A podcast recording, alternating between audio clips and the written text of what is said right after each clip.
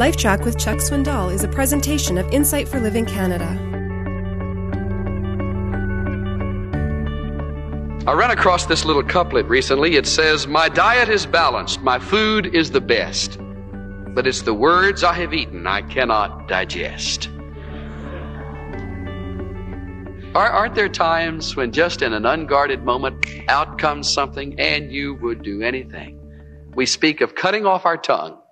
Oh, if I had only not said that. Oh, if I had only let that gone by, go on by unsaid. Oh, if I had only restrained, guarded myself. Sometime it is the makings of our sanity there are times when it is the thing that holds us together. I appreciated on occasion the work of the editors of certain newspapers who will from time to time and certain volumes let us know of the humor of those men who were in places of responsibility. And on many occasions, the greats of our nation and other nations have been noted for their ability to laugh in places that no one else saw anything funny. The listener didn't know it, but the one who expressed the sense of humor was simply controlling his sanity. There is just something about a beautiful outlet of well chosen humor that can be fitted with nothing else. The Proverbs talks about it, and you've seen the verse, 1722. You probably know it before we turn to it. 1722, a joyful heart is good medicine, but a broken spirit dries up the bones. You'll have good medicine for yourself and others if you have a joyful countenance, a happy spirit, good, well chosen humor. There are several tests of good humor. One test is the ability to laugh at your own mistakes. You laugh at your mistakes?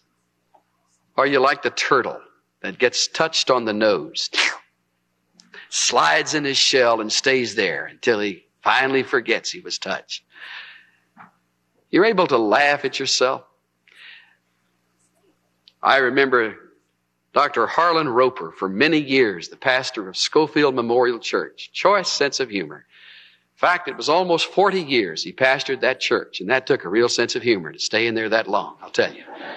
And that gentleman was preaching one Sunday morning, Easter Sunday morning. The place was packed. He was in the midst of this particular point, really going at it, and the alarm on his wristwatch went off. He had forgotten and he had said it. He was preaching, so he stops and he turns it off and he looks up and the twinkle in his eye he says, Well, I guess it's time for my milk. Terrific answer. How many people, oh no, I forgot to turn my alarm off you know, just dying within themselves. Good sense of humor, you're able to laugh at your mistakes. There's another checkpoint in a sense of humor. Can you restrain it when it isn't fitting? Some people turn their humor into something that is altogether out of taste and unfitting because they put it where it doesn't fit and they force it. There are places where humor has no place. And wise is the person that knows when to turn it off. And then a third checkpoint is can you enjoy it when you're all alone? I laugh because I think of those times that I just laugh out loud at something dumb that I've done or something that I've seen that just seems so funny. And I think probably some of you have had the same experience. There's no place for jesting, but there is every place in the world for good, fitting humor.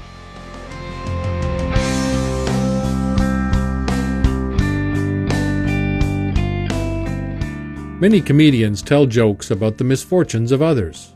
They make us laugh about adultery, poverty, murder, and perversion. Proverbs 17:5 says, "If you make fun of poor people, you insult the God who made them.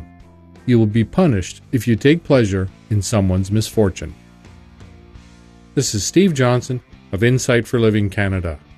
Listen to more of Chuck Swindoll's LifeTrac messages at lifetrac.ca. LifeTrac, where life and truth meet.